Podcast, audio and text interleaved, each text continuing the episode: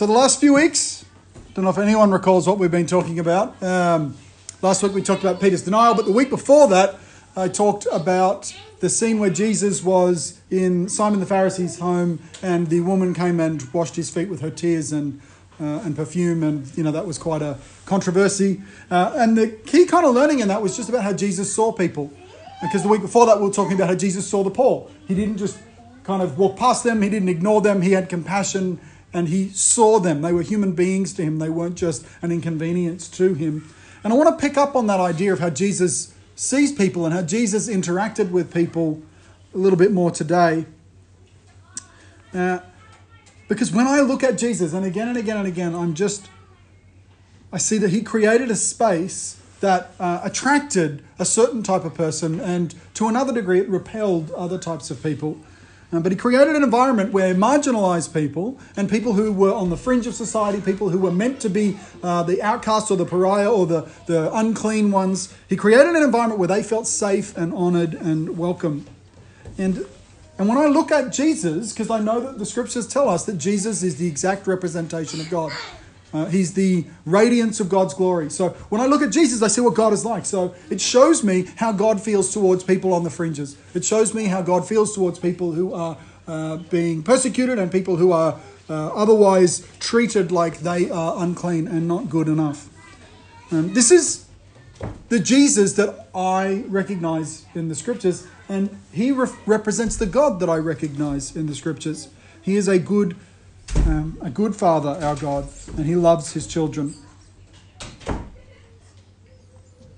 I wish that the example that all churches and all Christians set was one that that showed people God's love and not um, some other message. Like we have all sorts of other messages that come out of the church.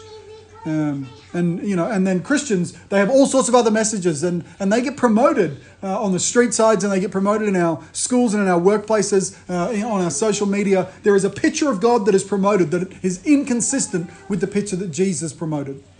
And if I want to look at the who the authority is for what God is like, I, I clearly want to look to Jesus. So I want to just run through a few examples uh, that typify the way that Jesus treated people, how he saw people. And I think we, we know how he treated the religious elite. He said to the religious elite, you should know better.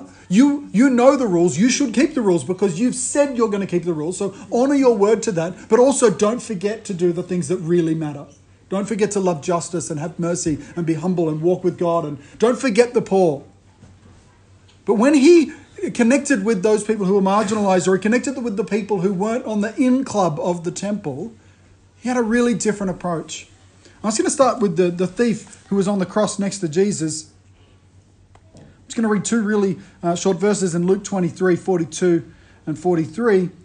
Uh, this is one of the thieves who he, he turns to Jesus and he says, Jesus, remember me when you come into your kingdom. And Jesus answered him, truly, I tell you, today you will be with me in paradise. So here is a guy who is convicted of his sin, literally hanging on a cross, dying as punishment for his sin. So, you know, like this, and this is a Ten Commandment one, don't stealing stuff. This is a big deal. And Jesus doesn't say to him, well, you are condemned by your sin. The guy, the guy Jesus says to him, you're going to be with me in paradise. So there is this expression of faith and this dialogue and this interaction with Jesus that allows this guy who should be completely expelled, this guy who doesn't get baptized, this guy who doesn't even have any process of repentance, he doesn't go and return the things he stole, he doesn't go through any hoops, he doesn't have good doctrine. All he has is Jesus, and Jesus says, you and me, we're gonna we're gonna be in paradise together. In um, the book of John, we have this story where there is a woman caught in adultery, and I, I often find myself coming back to this story. And at the end of it, uh, as the, the you know the elders and and all everybody who was there condemning this woman who was caught in adultery, they all leave uh, after the you know this kind of infamous "you throw the first rock" story. Uh, and Jesus is stooped down on the ground, uh, drawing attention to himself and drawing attention away from this woman's plight. Uh, and he says, as he straightens up, he asks her, he says, "Woman, where are they? Has no one condemned you?" Uh, no, sir, she says. Then neither do I condemn you. Jesus declared, now go now and leave your life of sin. See, here is again, this is serious high crimes when it comes to the Ten Commandments. And there is no question. She was caught in the act of adultery. There is no question that she's guilty. This isn't a gray area where we're like, well, maybe if we uh, have a different translation, or maybe if we look at it slightly differently, or maybe we're just misunderstanding the true context of it. No, no, no. She's definitely a sinner. And one of the so-called bad sins at that.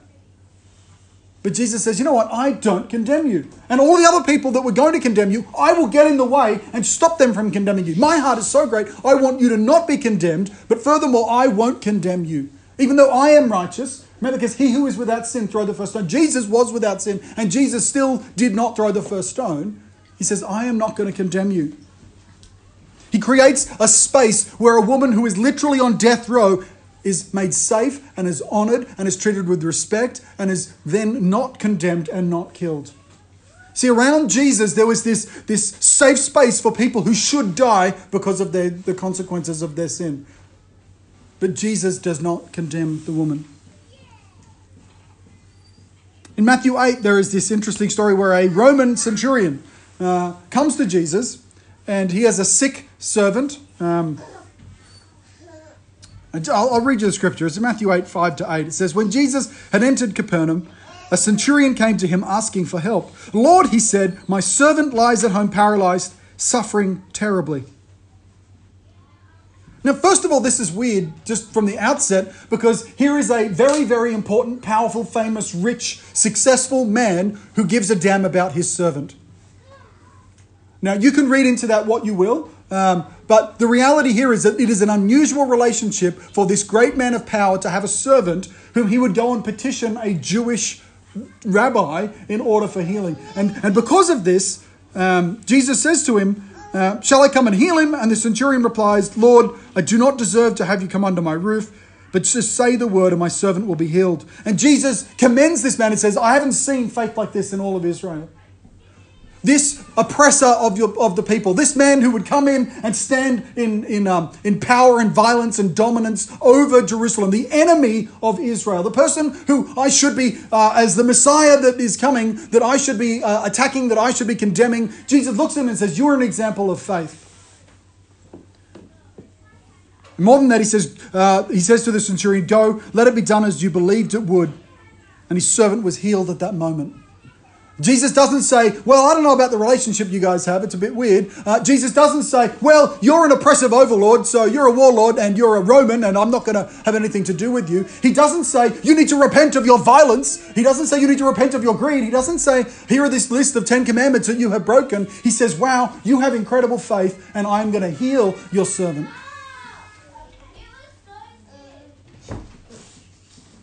All right, one last story before I get to what I really want to talk about today. Uh, and this is the um, the story of the Samaritan woman. And the Samaritan woman at the well, like, so first of all, it says Jesus said he had to go past Samaria.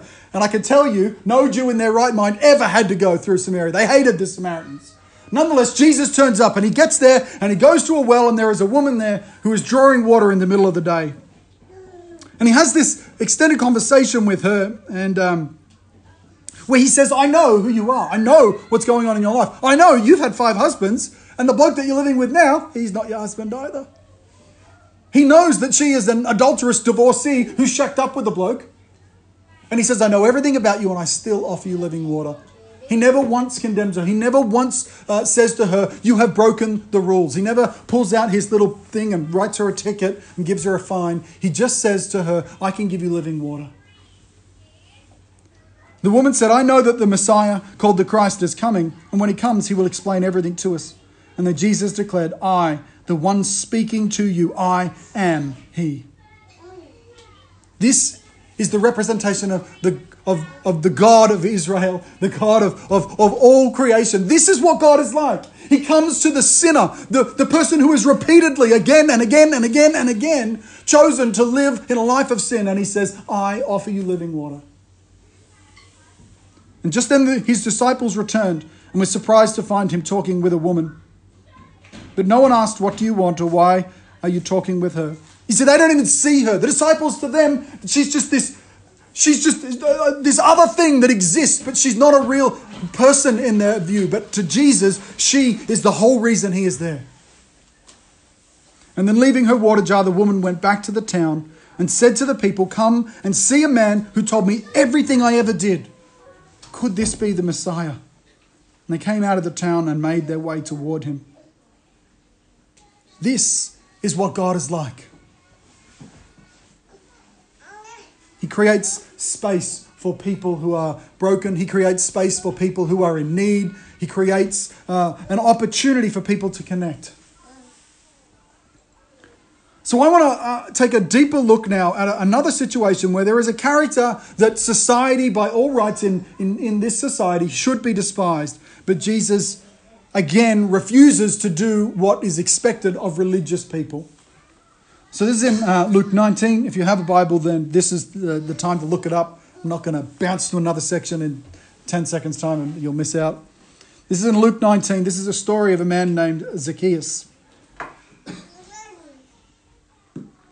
And starts out like this. Jesus entered Jericho and was passing through. A man was there by the name of Zacchaeus. He was a chief tax collector and was wealthy. He wanted to see who Jesus was, but being a short man, he could not because of the crowd. So he ran ahead and climbed a sycamore fig tree to see him, and since Jesus was coming that way. And when Jesus reached the spot, he looked up and said to him, Zacchaeus, come down immediately. I must stay at your house today. So he came down at once and welcomed him gladly. And all the people saw this and began to mutter, he has gone to be the guest of a sinner. But Zacchaeus stood up and said to the Lord, look, Lord, here and now I give half of my possessions to the poor. And if I have cheated anybody out of anything, I will pay back four times the amount. And Jesus said to him, today salvation has come to this house, because this man too is a son of Abraham. For the Son of Man comes to seek and save what is lost. So Zacchaeus, like in all the storybook picture kind of kids' books of Zacchaeus, he's this kind of goofy, um, you know, like guy with glasses, and he's short and a plump, and like he's not a cool guy, and he's not presented as anything other than kind of a, a loser. But when you look at the context of this story, that's not even remotely true. Zacchaeus, he's in a in a in the city of Jericho, where there is like significant trade in balsam, uh, which means that there's significant taxes, and he's a tax collector working for the Romans, which means big trade, and it's like one of the three major tax cities in the is in the Palestinian world, and Zacchaeus is in, is one of the chief tax collectors, which means he is like a mob boss. He's a guy that would send thugs around to collect the taxes. He's not some wimpy little guy. He's actually quite a significant, powerful, wealthy, important person. So to see him up a tree is even more odd.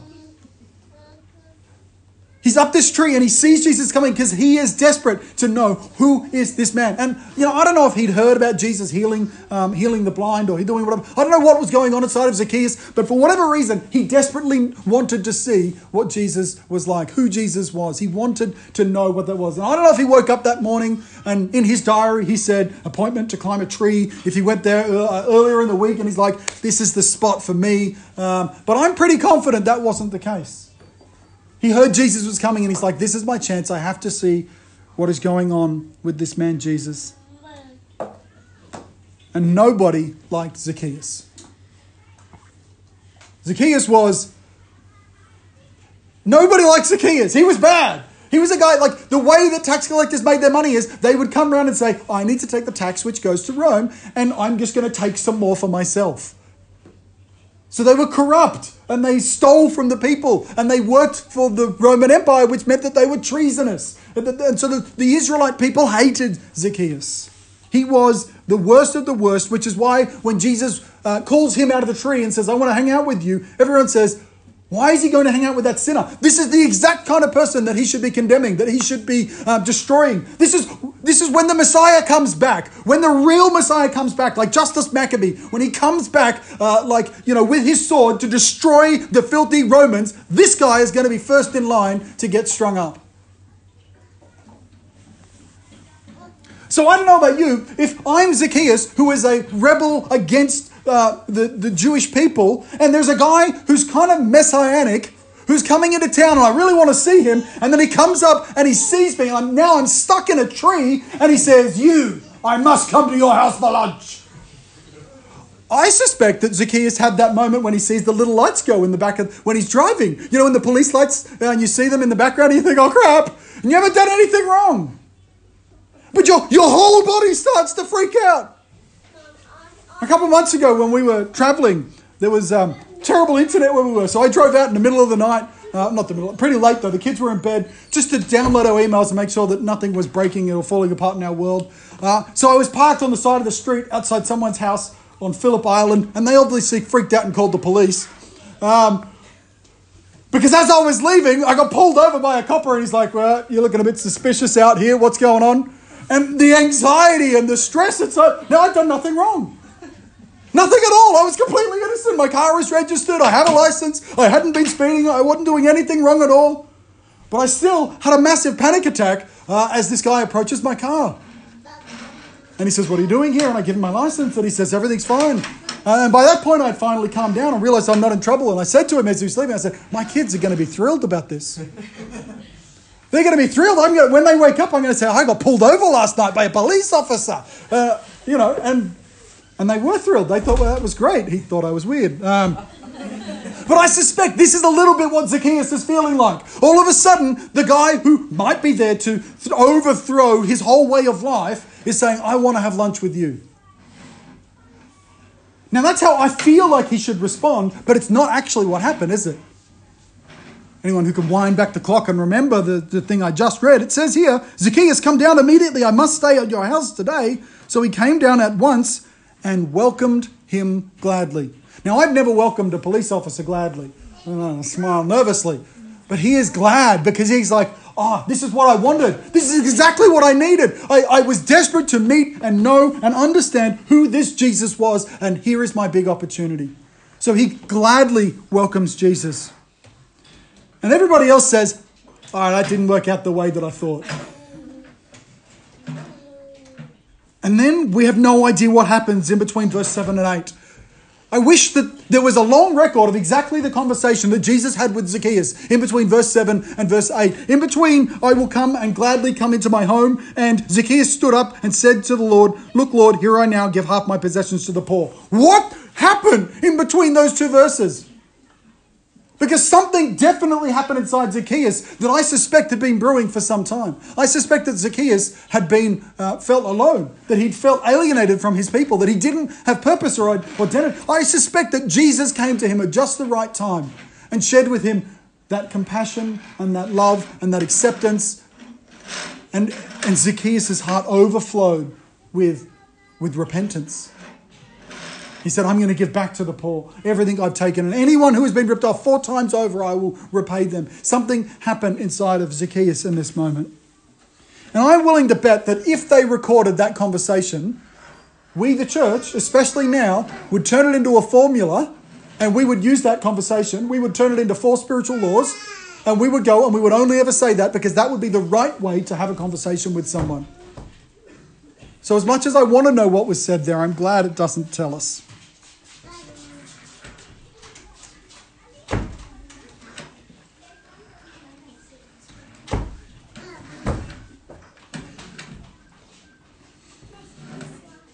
Zacchaeus wanted to meet Jesus because he thought that maybe Jesus could help him. He'd heard about how Jesus had treated people. He'd heard the rumors of this man who touched unclean people and saw them, the other people person, be healed. He'd heard about this man that was teaching something radical and different, and he was desperate to know, maybe Jesus can help me. He was a wealthy and powerful man, but perhaps he was also a deeply lonely and scared man. He had plenty of money and plenty of influence, but maybe he just wasn't satisfied and he was searching for something greater. And I don't know about you, but I reckon that there are times where all of us, and not just all of us, but all the people that we interact with, all the people in our offices or in our, uh, you know, in the clubs and connections and relationships and families that we're a part of, where they have that sense of emptiness or brokenness or loneliness or desperation, the existential crisis that comes from living in our modern world where we just don't know. And Jesus can meet with us and something magical can happen, like what happened between verse seven and eight, where all of a sudden everything changes. Where we live in a world where it just doesn't make sense, where, where the, the, the good and the righteous um, don't get what they deserve, and the evil and the unrighteous seem to always flourish and succeed. And in that world where it doesn't make sense, Jesus can come in and do something radical and make sense of our lives. When our inner conviction Um, that the amount of money and the amount of fame or power or career or relationships or stuff, the amount of things that we accumulate, they don't satisfy. That's the place that Zacchaeus was in. And Jesus calls him out of the tree and he says, I must come to your home.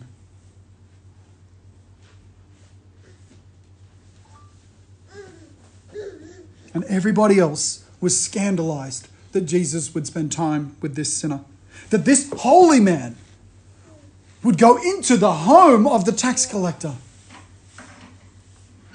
You see, and that's how our society is now. That's how a lot of the church is now.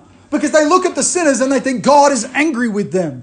Now, in one breath, they say, oh no, God loves the world. God, you know, he gave his only son. Oh, God loves the world. And then in the next uh, in the next sentence, they put up things on social media, or they put out public things, or they do whatever. And they just say these awful, disgusting, horrendous, condemning, awful things to, to anyone who doesn't look the same as them, to anyone who doesn't live the same as them, to anyone that doesn't behave the same as them, they condemn. They're just like this crowd. How could, how could Jesus hang out with that sinner? They think that God is angry. They think God is angry with people who are in sin. They think God is angry with people who don't uh, tithe enough. And they think God is angry with people who don't go to church enough. And they think God is angry with people who have different sexuality and different uh, eating habits and different lifestyle choices. And in every possible way, there are just so many people who look at Jesus and say, I can't believe you'd want to hang out with them. And I wish that the world would be scandalized by the sorts of people that we were prepared to hang out with and love and embrace, instead of being scandalized by the way that we publicly condemn people. Let them be scandalized by our love. Let them say, I can't believe you wasted so much time and money and effort pouring out love to people. Wouldn't that be a better thing for the church to be accused of? When we get a picture of God coming to meet with us, it's like that copper. When we, we think God is angry and I'm going to be in trouble, but that's not the story at all.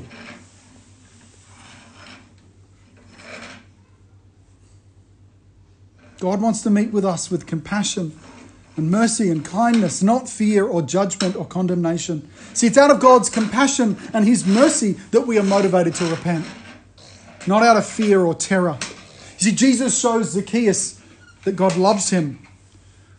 He doesn't show Zacchaeus that God hates him, or that God wants to have him burn for eternity, or that God is angry that he violated all of the Ten Commandments, or that God is... That is not the conversation that Jesus has with Zacchaeus. So why is it the conversation we feel we need to have? The idea of that confrontational evangelism, where you call out people's sin because they need to know the bad story of their sin before they can know the good story of God's love. I'm like, no. There is, God is love. Anyone who says God is love and then has a but after it, God is love, but he's also uh, a God of justice who wants to fry and kill and destroy everyone who is bad. God is a God of love, but, you know, no, there is no but there. God is love. And because of his great love, we can be transformed. Because of his great love, we can be empowered to live differently in a way that is consistent with his love, that is the best possible way that we can live. But the delivery of the message from heaven in Jesus was God is love. It was never God is going to destroy you if you don't accept his love. And Zacchaeus stood up and he said to the Lord, look, Lord, here and now I give back half of my possessions to the poor. And if I've cheated anybody out of anything, I will pay back four times the amount. You see, it's God's love that motivates transformation inside of people.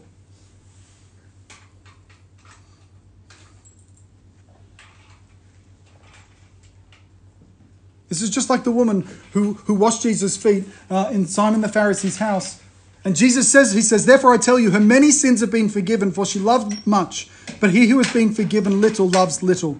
And Jesus said to her, your sins are forgiven. You see, Zacchaeus was the worst in their society. He, he was a corrupt man. He was a rich, wealthy man who didn't care for the poor. He was a Jew who also um, worked with the Romans. He was treasonous. He was a, a, a like a, a guy that, that stood over people and took their money. And because he had been transformed so much from that, he gave back his money. He, he understood that he needed this forgiveness so greatly, but, and he loved much. It's just like that woman. He understood that forgiveness more. So Jesus, um, Jesus says, today salvation has come to this house. Jesus didn't condemn him. Jesus loved on him. Jesus made him safe in an environment where everyone else said, you're a dirty sinner and I hope our Messiah is coming to your house to poison your food. You know, like, that's not what happened at all. And the love of Jesus transforms Zacchaeus. At the beginning, Zacchaeus was like, I desperately want to see Jesus. And by the end of this story, he desperately wants to follow Jesus. When I look at these examples of how Jesus interacts with people, there is a really interesting and common trait that happens every single time. In Jesus' interaction, occasionally with Jewish people, he mentions the law, but in his interactions with non-Jewish people, and this is true of Paul also, you can go and check that if you're really keen, they never condemn the person they're speaking to. They never once say, have you ever lied? Well, then you're a liar and you're destined for hell unless you repent. They never once bring up the, the Ten Commandments. Not once. A thief, a woman caught in the act of adultery, a Roman centurion, an adulterous divorcee, a corrupt tax collector. The angle is always God loves you. God wants to eat with you. God wants to be in your home. God wants to embrace you. God wants to forgive you. God wants to, to know you. God sees you. And it doesn't mean that these people didn't repent. It doesn't mean these people didn't have transformed lives. It's just that the thing that motivated transformation was love, not condemnation. The thing that motivated transformation was acceptance and community and love, not being told you are wrong and you must change or die. You see, evangelism and discipleship are much, much harder work than simply just handing out tickets for breaking the law. That's not evangelism or discipleship. Evangelism and discipleship is about relationship. It's about intimacy. It's about connection and community. It's about being there for one another and doing life together. It's about eating a meal with Jesus and allowing him to transform the inside of you. And it takes time and it takes sacrifice and it takes effort. And it is much more work than a cheap social media post or an, an aggressive soapbox speech at the end of a street. Jesus always treated people like they were human beings, not issues to be dealt with. Jesus never looked at people and saw them as the adulterer or the thief or the greedy man. Jesus saw people, he had compassion on them. And the way that he did evangelism was to love people and create a space for them to, to, to grow and change. Heavenly Father, I want to thank you that you create space for us. Again and again and again, you create space for us. I pray that we would be transformed. I pray that we would um, repent, that we would turn completely and walk in a different direction um, towards that love. That we wouldn't run from our sin out of fear, that we would run towards our Savior out of love. I pray that we would be a, uh, a people, a community that embraces everyone, wherever they're at, without condemnation, without judgment, just to say, you know what, God loves you, I love you, let's, let's do this journey together. And God, I pray that we would live healthy, friendly, happy, engaging lives. Um, but I pray we would find that place by knowing that we are loved.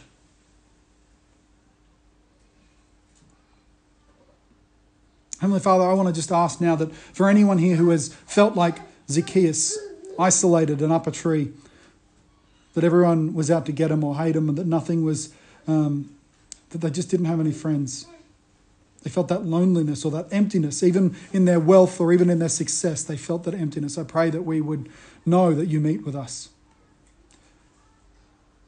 Pray we would know um, whatever it is that happened there in between Jesus and Zacchaeus, I pray that that would happen for us as well.